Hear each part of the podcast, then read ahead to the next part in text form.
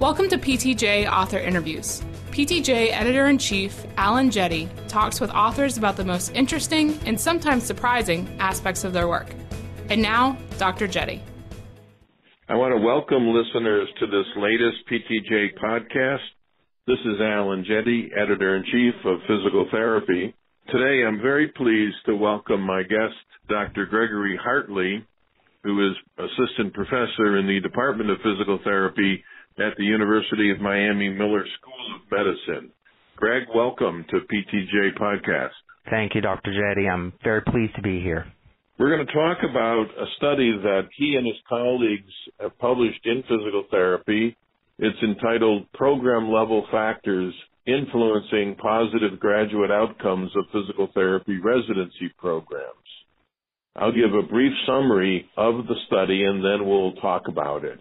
The objective of the study, which was a retrospective cohort study, was to look at the influence or the association of residency program factors on outcomes from 100, 183 residency programs and 1,589 residents from 2010 to 2013. The team used data collected on administrative structure, the size, uh, the resident's salary, tuition, full or part-time options, didactic format, and the clinical site structure. They examined the impact of the program characteristics on three outcomes graduation rates, board certification, and passing the certification exam. Participants attending programs that were single site or rotated the residents through multiple sites, provided live versus online didactic instruction, did not charge tuition, paid residents at least 70% full-time equivalent salary, were 9 and 9.8 times more likely to graduate to residents, over 5 times more likely to become board certified, and over 3 times more likely to pass the specialty board examination. So very striking findings. So Dr. Hartley, what got you interested in this topic of research? It was really quite a fascinating study. I've been interested in post-professional residency education and, and fellowship education for a long time. And early in the 2000s, I guess around 2002 or 2003, I started what would become the first accredited geriatric residency uh, in the country. And that kind of got me in at the ground level on residency education. And after I went through that process, I became involved in the credentialing and accreditation process with what's now termed the American Board of Physical Therapy Residency Fellowship Education, or ABPTRFE. And in my involvement with that accreditation body, I served as chair when it was a credentialing organization, and then I served as chair when it was a board. And I've remained a site visitor uh, and continue to do that still.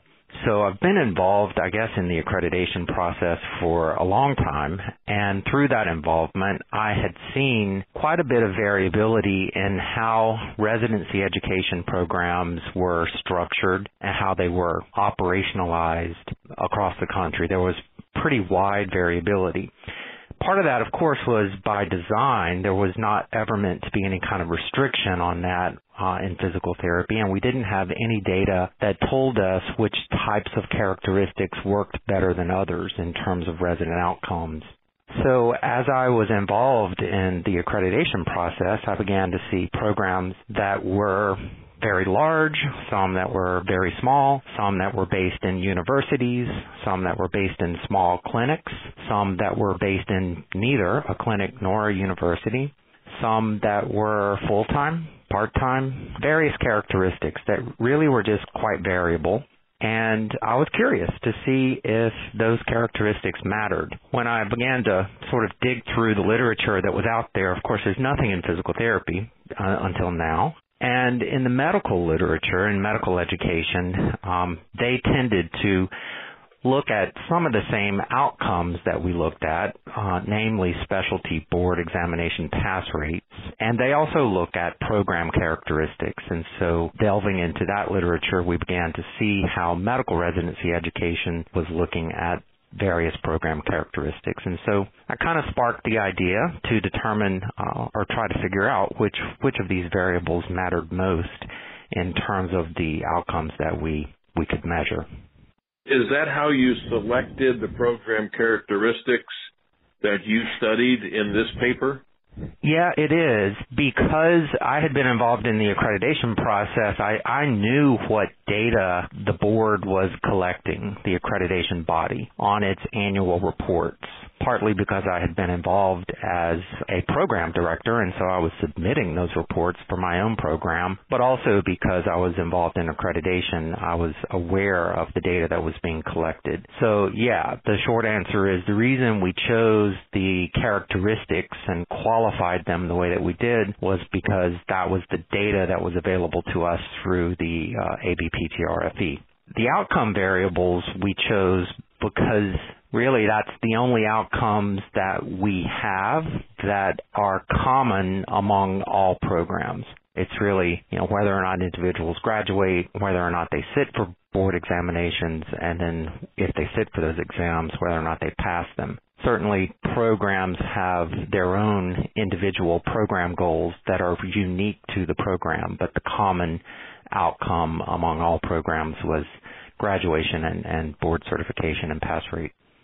In your article, you do talk about some of the previous research in physical therapy, which, as I understand it, was has been primarily focused on patient level outcomes.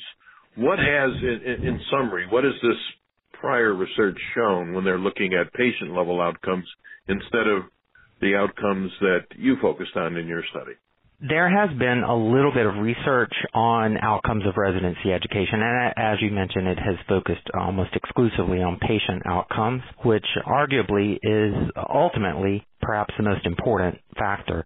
There have been only a couple of studies, though, that have been published, both in JOSPT one from 2000, which was almost too early in the residency formation process in physical therapy. Um, we had just really gotten off the ground in terms of accrediting in residencies back then, uh, and that that study really just looked at the difference between whether or not someone who was board certified in orthopedics did better in terms of patient outcomes than those who were not board certified. So it didn't specifically look at residency education, and again, it was from 2000 very early. The other study is more recent from 2015. And that study looked both at residency and fellowship training and found a difference in outcome, a positive difference, only for those that were fellowship trained. However, that study had some limitations that included a smaller number of patients that were treated by residency or fellowship trained therapists uh, some selection bias, a low survey response rate, problems with representative sample from a commercially available database. So that article was accompanied by a follow-up commentary that pointed out some additional limitations, including how administrative structure of programs and clinics, like referral patterns or clinic business models, might actually impact care delivery. They also brought up how patient satisfaction might in- impact that. And importantly, I think they brought up how age and years of experience were confounding factors because the residency trained group in that particular study was younger and less experienced than the other two groups. And so that could definitely have confounded it. So that article began to suggest, at least to me anyway, that there were other factors at play beyond just whether or not someone might be residency trained. Could it be organizational structure? Could it be experience? uh, or other factors that were involved in patient outcome. So again, all that data was related to patient outcome, whereas this study focused on success of the resident. I liked the way that you took the profile of organizational factors and you you organized them into two primary types, which you just labeled type one and type two, and compared the two. I thought it was a nice way to summarize the uh, the information. Can you just discuss briefly for our listeners the key differences between those you classified as type 1 versus type 2? We looked at the factors, the the various variables that we had from the accreditation data. And in order to calculate our odds ratios, we needed to dichotomize those. And some of the data that we had were already dichotomized. For example, either you pay someone a salary or you don't. You either are full-time or you're not. We then took those that were continuous and thankfully they were bimodal in their distribution. So we just took what was below the mean and what was above the mean and created dichotomous variables. And so what we ended up with were program size as one characteristic and the cut point there was for four residents. So if you were one to four residents, you were classified as small. And if you had more than four residents, you were classified as large. We looked at clinical site structure. And by that, we're talking about how the resident functions in the clinic, whether they are in a single clinic with other residents or alone uh, throughout the entire year and that clinic is housed where the, the residency administration is housed, or if those residents might rotate among different facilities, but at the end of the year, the residents would have had the same experience in the same facilities, but just in different order. So that was termed multi-facility. And the third type is called multiple site, where there's no rotation. The residents don't rotate. They're in various sites, um, potentially across the city or across the community or potentially even across the country, and they do not rotate between those sites. So we had single site and multi-facility, those two, where the residents at the end of the year they have had the same exposure to the same clinics and the same types of patients and then we had the other one which was multiple site and that's where the residents do not rotate and, and have potentially different kinds of clinical situations the other characteristics were didactic instruction, and so there we looked at whether or not the didactic content in the residency program was provided face to face and live, or if there was some remote or even a hybrid remote and live content to the didactic instruction. Next, we looked at tuition. So either they charge tuition or they don't. So that was uh, straightforward. Then we looked at salary. For salary, we again had a bimodal distribution. The mean here was 70%. So those programs that were greater than or equal to 70% in terms of what they paid a resident were classified into one group, and then those that paid less than 70% in the other.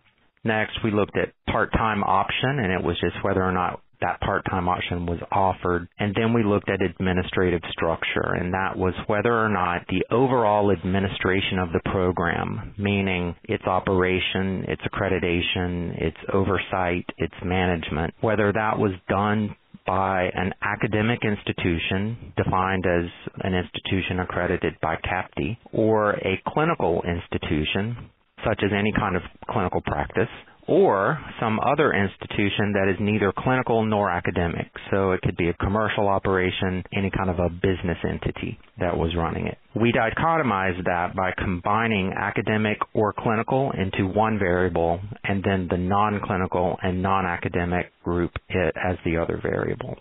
So we ended up uh, looking at all these different dichotomous variables and we chose the variables that had the least common characteristic as the referent variable. So we divided them into type 1 and type 2.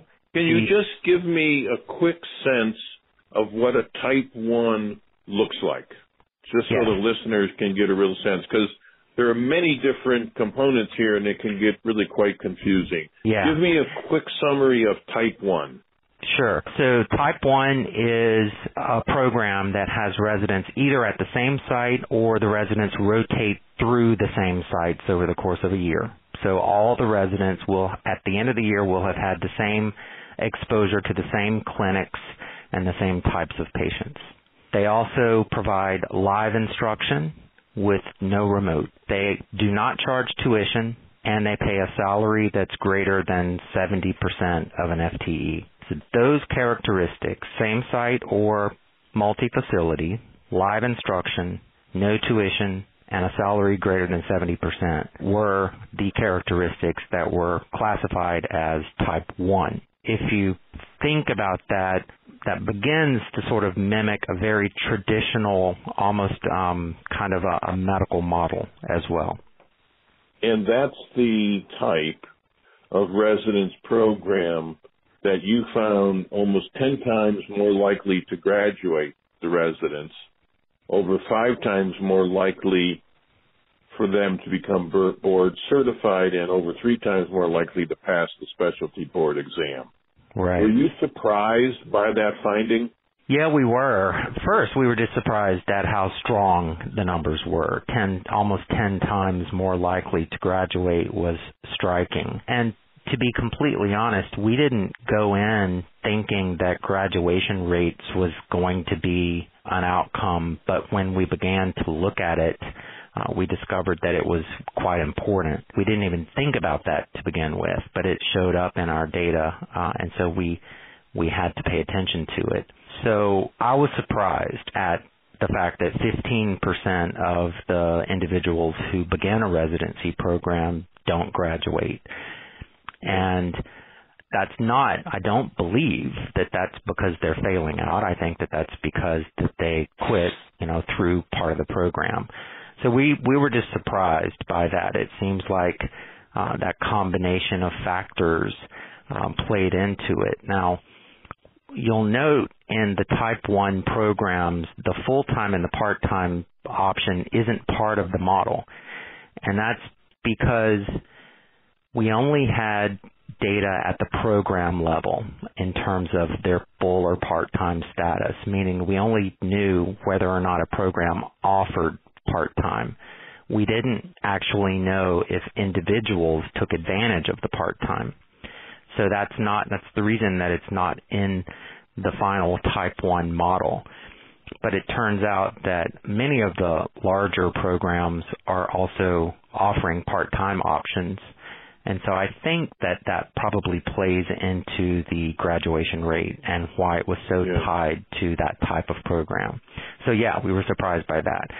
We were also surprised that so many people who graduate don't actually take the board certification exam upon graduation. And that was really surprising to me because I would think that by virtue of graduating from a residency program, an accredited residency program, there's a streamlined process to uh, become board certified. At least the application process is streamlined and that's intended to reflect the fact that as as as a result of graduating from a residency, they've met all the criteria that's required to sit for the examination. So when we discovered that 14% of the people who graduate programs do not attempt the exam at all, that was also a bit of a surprise for us and something that isn't reflected in any of the other literature, which I can I can explain that later.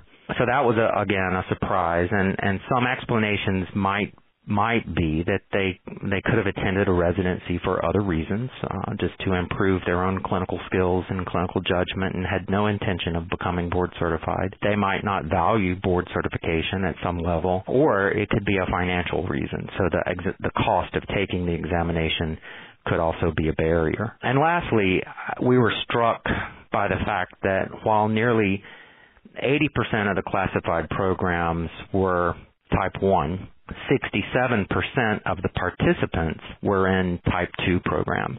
So that was surprising. Um, and that suggests then obviously that type 2 programs tended to be larger programs, obviously. So that, again, those characteristics were more common in the type 2 programs because they were larger. Well, it's a very striking finding, and I thought it was a really good way to, to summarize it for, for the reader. When you looked at the individual characteristics, if I read it correctly, the residents who were in programs that trained all the residents at the same site or rotated all residents across multiple sites, what you called multi-facility, mm-hmm. they were more than twice as likely to pass the examination um, as compared to residents in programs that had multiple clinical sites, but they didn't rotate the residents among the sites. You call them multi-site.